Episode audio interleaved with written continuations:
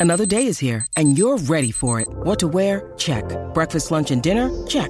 Planning for what's next and how to save for it? That's where Bank of America can help. For your financial to-dos, Bank of America has experts ready to help get you closer to your goals. Get started at one of our local financial centers or 24-7 in our mobile banking app. Find a location near you at bankofamerica.com slash talk to us. What would you like the power to do? Mobile banking requires downloading the app and is only available for select devices. Message and data rates may apply. Bank of America and a member FDIC. District of Conservation is sponsored by CFACT. To learn more about our sponsor, head over to cfact.org. Thank you so much for listening.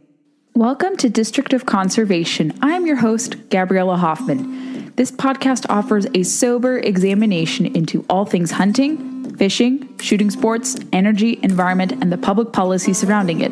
And this podcast also specializes in original interviews that you won't hear elsewhere. Here's what I have for you today. Our guest needs no introduction. We're really thrilled to have Katie Pavlich back on District of Conservation. Katie, thank you so much for coming back on the show. Thanks so much for having me. It's great to be back. You have been traveling the country and in the world, but largely the country for season two of your Fox Nation series, Luxury Hunting Lodges of America. We're going to talk about that. We're going to talk about some public policy, but talk about how this season has been faring. You just released the batch of I think six episodes. I got to binge watch them. I loved it. It last season was great, but this I feel like topped uh, even what you presented last year. All were great, but uh, kind of give an overview of where you traveled to and and how you think this season compared to last.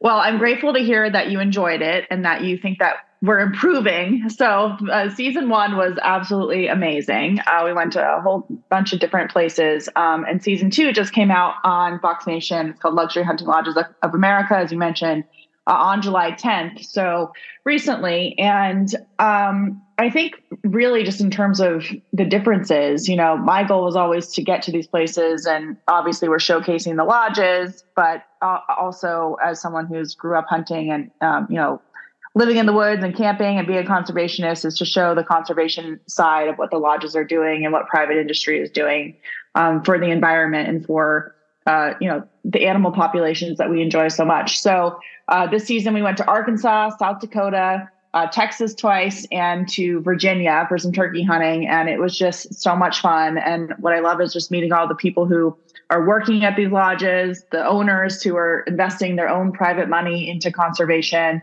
You know, just as a reminder from last season, we went out to Three Forks uh, Ranch in Colorado, Wyoming, and the owner there, David Pratt, did the largest private rest, uh, river restoration in the history of the country. And that would have never happened if it weren't for him and his own private effort. So it's just really interesting to see um, how everybody is doing their own part without the government telling them what to do to conserve for the next generation and because they care about you know the animals and wildlife that live on their property. The private conservation element certainly doesn't get enough love. And i noticed especially in these episodes much like the first season you showed more attention to that which i really appreciated and i loved. And i'll talk more about one of the places you visited on that. But were there any particular activities you did? I, I saw that you got to do stuff outside of hunting too. Like you got to shoot from a tank, you fed giraffes, you fly fish for tarpon. Tarpon fly fishing is extremely hard. I haven't done it. I've, I've chased tarpon before, but I was very proud of you to see you try to fish for that. That's really hard to do. But was there any favorite first time experience you had from this past season? Any of the aforementioned? Oh, it's I didn't mention? It's so mention? hard to choose. I mean, every place is so different, right? I mean, feeding giraffes was so fun and doing it in Texas and not having to fly all the way to Africa. You know, getting to see the rhinos that they have at Ox Ranch and touch them and learn about them and to learn about all the different kinds of animals they have on that ranch and their conservation program with taking animals that were once extinct in the wild and you know rehabilitating rehabilitating their populations not just for hunting but to get them back into into the wild uh, in places like Africa was absolutely amazing. Um, you know, there were a lot, of, a few first timers for me in this season. I went to Arkansas and did duck hunting for the first time because I grew up mostly big game hunting out west, and so I've been getting more into bird hunting thanks to this show. And it was so interesting to see how Stan Jones of Stan Jones Mallard Lodge has been able to buy up these different properties that are next to each other in Arkansas and he also is a rice farmer. So not only is he farming tons of rice uh, in Arkansas, which is one of the biggest rice producers in the world, but that also provides food for the ducks when they're migrating. um, from Canada. So that was so interesting to see all the effort and work that's put into that process. And then for the, I think maybe my favorite thing in terms of being a first timer was spearfishing. Um, you mentioned the tarpon fishing. We did tarpon fishing and spearfishing. Tarpon was exciting, but very difficult, as you said. it was also my first time um, fly fishing on the ocean when it's windy, and if you're not, you know, if you have, you know, professional fishermen or people who fish their entire lives who are really good at fly fishing, you know, getting a tarpon is like the ultimate. It's like the Olympics, right? Like if you can land one, it's a thrill of a lifetime. So it wasn't too hard on myself because we only had like a day to go out and try. Um, but it was definitely thrilling, and it's it was interesting to talk to the guides because they discuss it more like you know you're fishing obviously, but it feels more like hunting because of the way that you go after tarpon. You're not just sitting there with a fishing rod; you're actually like chasing them in a boat, and you're watching where they are and trying to find them and getting in front of them, and you're stalking them. And so it really is more of a hunting skill set, I would say. And as I learned, you know, when we came back, you know, you say, oh, we didn't get one, but that's not how you speak in Tarpon language. There are four different levels. It's like seeing them is one, like that's an accomplishment. Um, putting, you know, f- trying to get one is another level of accomplishment. If you hook one, that's a huge deal. And then if you land one, it's like the ultimate. So there are four different levels to Tarpon success, I would say. And uh, I, I, guess I can say that we were successful since we saw a lot of them, but definitely did not hook any or land any. So I guess it's still going to be on my bucket list. But um, spearfishing was really amazing, also a lot like hunting. Um, and of course, it was interesting to listen to them talk about, you know, what, if you get one, you got to, you know, get the fish out of the water really quickly because there's lots of sharks in the Keys. Right. And there are. I mean, right before we got in the water, we saw one. So um, you know, it's interesting to see how the environment works down there and the predators and the different kind of, um, you know, the water. I just had never been in any situation like that. And the snorkeling along the mangroves and holding on and watching for the right one and making sure you don't shoot the wrong fish, you know, because there's lots of different kinds of fish down there. So you got to be clear that you're shooting a red snapper, which is what we were going for, or, or uh, mangrove snapper rather. So I just had such a great time learning new things and learning about all these different environments that I had never really been out in before as a hunter or a fisherwoman. It looked like a lot of fun. I was vicariously living through your experiences because those all look like a blast. And I have chased tarpon on like a regular rod and reel, and that is the hardest fish to catch. So don't feel bad about not getting it on the fly. they're extremely difficult and they're natural predators. So it's like, ugh, yeah, it, it's it's a bucket list fish, and don't feel deterred. You're going to get one eventually. Well, they're smart and they're also huge. I mean, if yes. you end up hooking one, like the process of getting it in the boat, I mean, some of them end up being uh, more than 100 pounds. Right. So you're, you're fighting them on this line to get them in, and it can be hours and hours, even if you hook mm-hmm. one before it gets in into the boat. So right. um, definitely a goal for the future. I'm not too disappointed. I feel good about even trying. yeah, I want to caveat it by saying that I, my friends in Florida always remind me anything over 40 inches has to stay in the water, actually, but smaller ones you could totally bring in anything below 40 inches because there have been some controversies about people holding like over 40 inch fish. But uh, no, mm-hmm. outside mm-hmm. of that, no, they are super fun to catch. Even losing one wrapping around a pylon is gratifying because you know, oh my yeah. god, I was wrestling a monster. exactly. you did great. Exactly. You did great with sight fishing. Kudos, bravo. It was it was excellent. Um, more about the Ox Ranch because I think some people big game hunting of course is controversial in the eyes of people who don't like hunting of course. Mm-hmm. and texas has actually become kind of fertile ground. I've seen this in different reporting. I think it was the dallas morning news like a year or two ago was saying we have to reach a truce to allow for these high fence big game operations because they're actually helping to restore imperiled species that no longer exist in their natural habitats and they're being brought back here in texas and you know, imported back into exported back to rather uh, their home countries. So, what mm-hmm. at the Ox Ranch do they have any partnerships with African nations or conservation groups? What what else did you learn from them in terms of how they're You know what? That's a good question about the partnership with the African nations. I'm not sure if it's a direct partnership with the country or if it's uh, more conservation groups that export to Africa, but. Mm-hmm They also keep a lot of their own animals on the property just for the sake of having them available for viewing and for conservation purposes there. At Ox Ranch, they have over 60 species of different animals. Many of them are previously from Africa, but none of them are actually from Africa. They've all been um, bred uh, and born in America, mostly in Texas.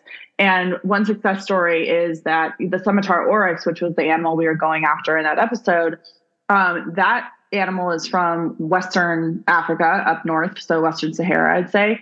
And it went extinct in the wild. But because of the work that Ox Ranch and other Texas ranches have been able to do, they've now regained the population of scimitar oryx and have reintroduced it back into the wild uh, after it went extinct. And so in, in the wild. And so that's a really interesting, and they still hunt them on the property. So for example, you know, as you know, we always hear that you can't hunt endangered or extinct animals.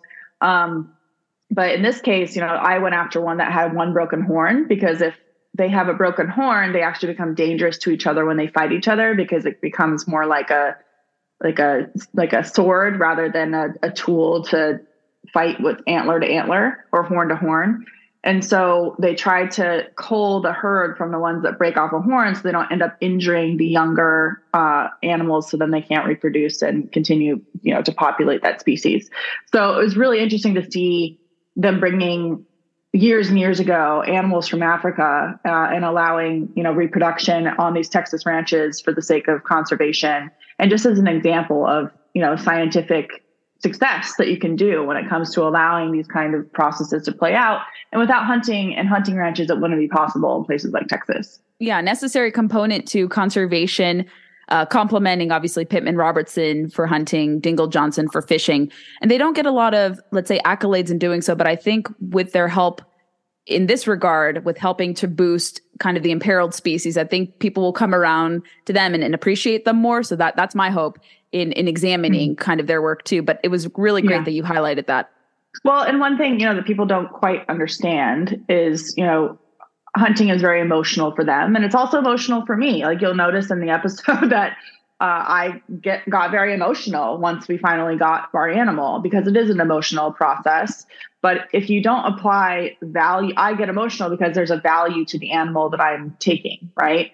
if you don't apply value to animals, uh, especially in, in, you know in places like Africa where resources are scarce, they become things that are not worth anything, and therefore they're not respected. And so I think that's what these Texas ranches have really been able to do is to explain like these animals do have value, which is why we're working so hard to rehabilitate their populations and they try to export that conservation mindset to Africa, where you allow hunting, you allow conservation in the sense of taking out the animals that could be a danger to the others, right? The one horned scimitar oryx, for example.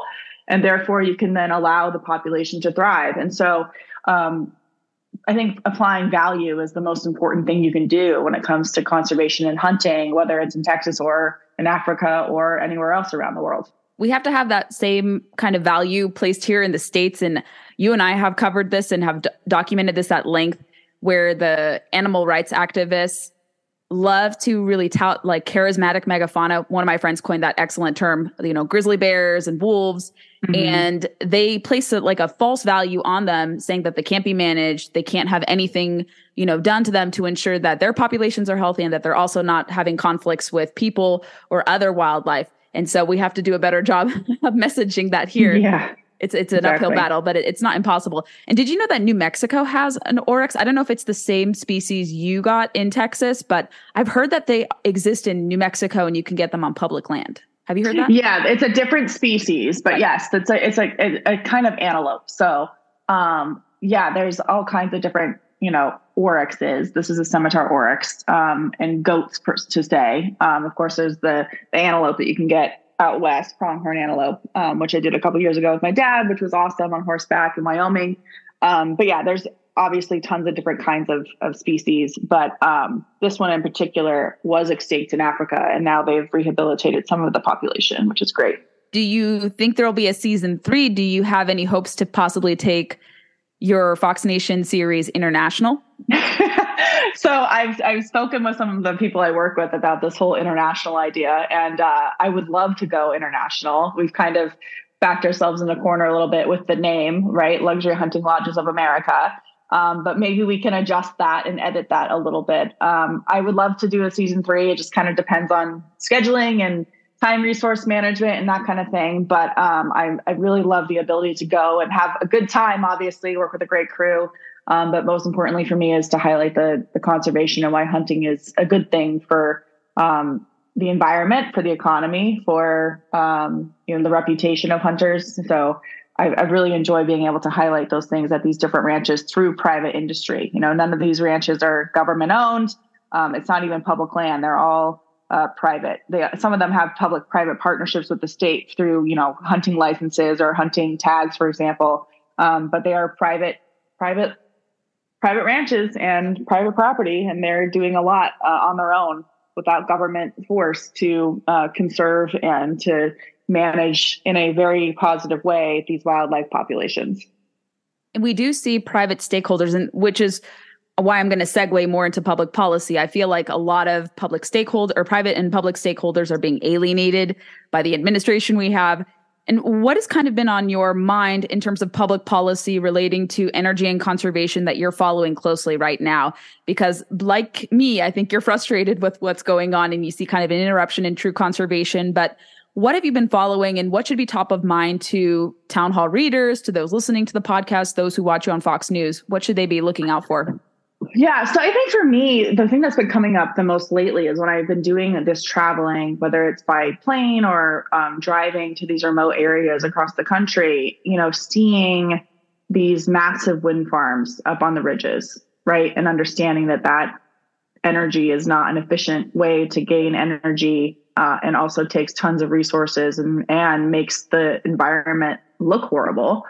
Um, I think that this this false idea of thinking that that wind energy or solar panel energy in the form that it's in now is a is a substitute for things like natural gas. I mean, I've been in Wyoming and I don't you don't even see the natural gas plants hardly, but you do see the windmills that are, you know, being stood up everywhere.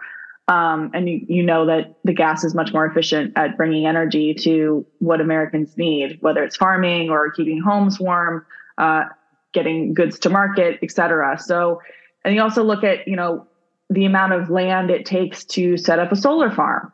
Um, and so this push to move to that and the amount of environmental resources it actually takes to fulfill those quote climate change goals, I think that it's been wildly underreported what the environmental cost actually is to standing up, you know, these quote green energy sources. Um, so I think that's something that I've really noticed. Also, you know, I think land access is another big one. As you know, you cover very closely.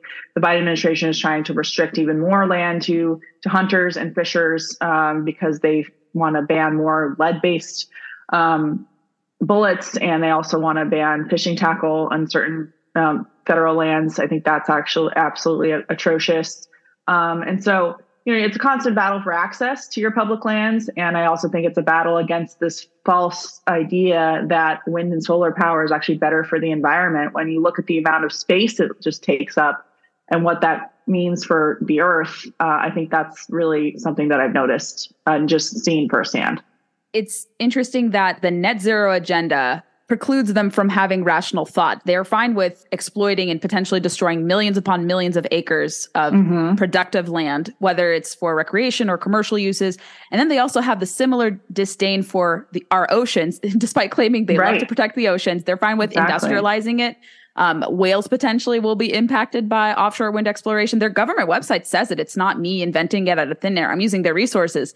And then they're displacing anglers and other recreationists from the water to no benefit to whales too with these vessel strike rules vessel mm-hmm. vessel speed rules. So it seems to me, and this is my next question: Do you think this administration? I'm convinced, just just reading all the rulemaking, I don't see how recreationists who fish and hunt, whether onshore or offshore, are benefiting whatsoever. I think we're losing our access. Mm-hmm. Do you tend to have that same view? Should they be? No, absolutely. Yeah, I think they should be certainly more. You know, I think that a lot of people see uh, hunting and fishing as just like a hobby, right?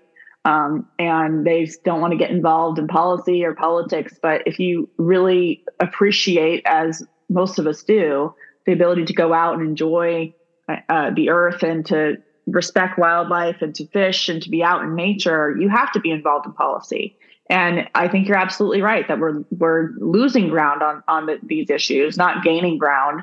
Um, and once you lose that ground, it's very difficult to to get it back. You know, it's interesting that you talk about um, the the issues with the oceans and uh, the land access, you know, it's, and the logic behind it. It's almost it's very similar to the way they've handled forest management, right? Right. Uh, they've been so focused on the Endangered Species Act, and you know, if there's a, a spotted owl in this one tree, you can't do anything around there in terms of clearing out the brush for miles and miles, but then the brush builds up, there's a fire, and everything gets burned to a crisp in a way that we didn't see before the Endangered Species Act when they were allowed to go in and do better resource management and, or, sorry, excuse me, better forest management and cleanup.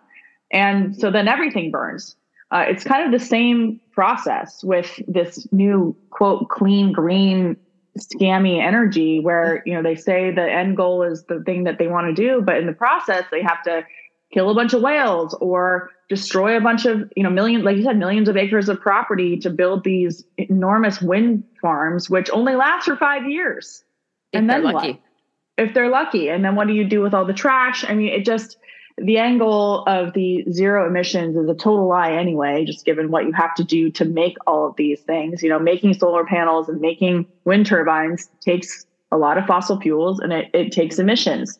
Um, and so, you know, it's interesting to, to look at all of that. But to answer your question, yes, I think that the the, the uh, Biden administration is certainly trying to cut off more access so that they can have more control uh, in what they see as keeping people conservationists out of what they think the government can do better. But as we've seen with forest management and other issues, they don't do better and they need private industry to help them. It's very important. And I don't think we're going to get forest management and ESA reform anytime soon. I'm looking at the deliberations, which I'll write uh, over the coming weeks for, for Townhall on my Friday column.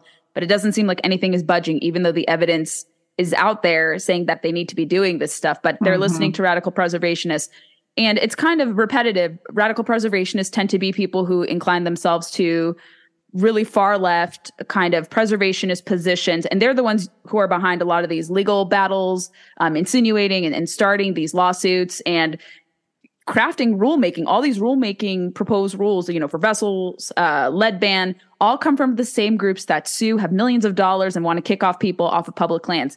And while they're largely those uh, who largely threaten our way of life. Sometimes we see it coming from our side as conservatives. We see mm-hmm. people support misguided bills like the Return Act. When I last had you on, we talked about that. And I, I still think I'm um, not only that part of the pendulum, but we also have some people who purport to be conservatives saying we have to make sure every or we have to tie climate into every single environmental issue. And I think that's misguided as no. well. So where yeah. can conservatives accurately and coherently message on true conservation? How can they do that, in your opinion?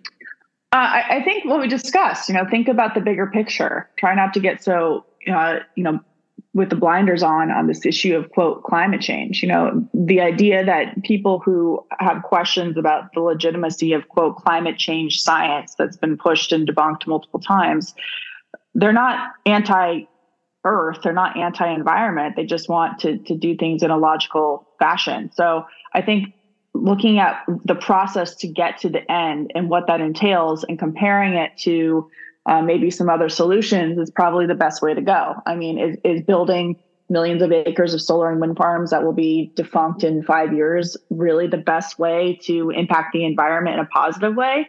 The answer is obviously no if you think about it. Um, so maybe you could think about more like private innovation to to cut down on pollution. And I think also enforcing the idea and the fact that there, there's a big difference between pollution and quote climate change. Um, and I also think that human beings pulling back their arrogance on how the earth works would be an important thing too. You know, we're hearing a lot about the, we're seeing the hottest days ever recorded. It's like, okay, well, since when? Like the 1950s? Like the, the earth has been around for a lot longer than that. And, you know, I always say I grew up in Arizona. I, it used to be under an ocean. Okay. Yeah. Like the climate changes. It's the reality of the earth. And I think having a little more humility about what humans can really do to impact it um, is probably a good step forward in terms of not doing things that inhibit human progress um, while also cleaning up the environment with pollution. Conservation is conservative. I would like to see more mm-hmm. of our mm-hmm. side champion that. and not really contort and misconstrue conservation as preservation. Sometimes we see some of our uh, folks do, and um, that that's a great examination into it. Is there anything else, Katie, that you'd like to add for our listeners?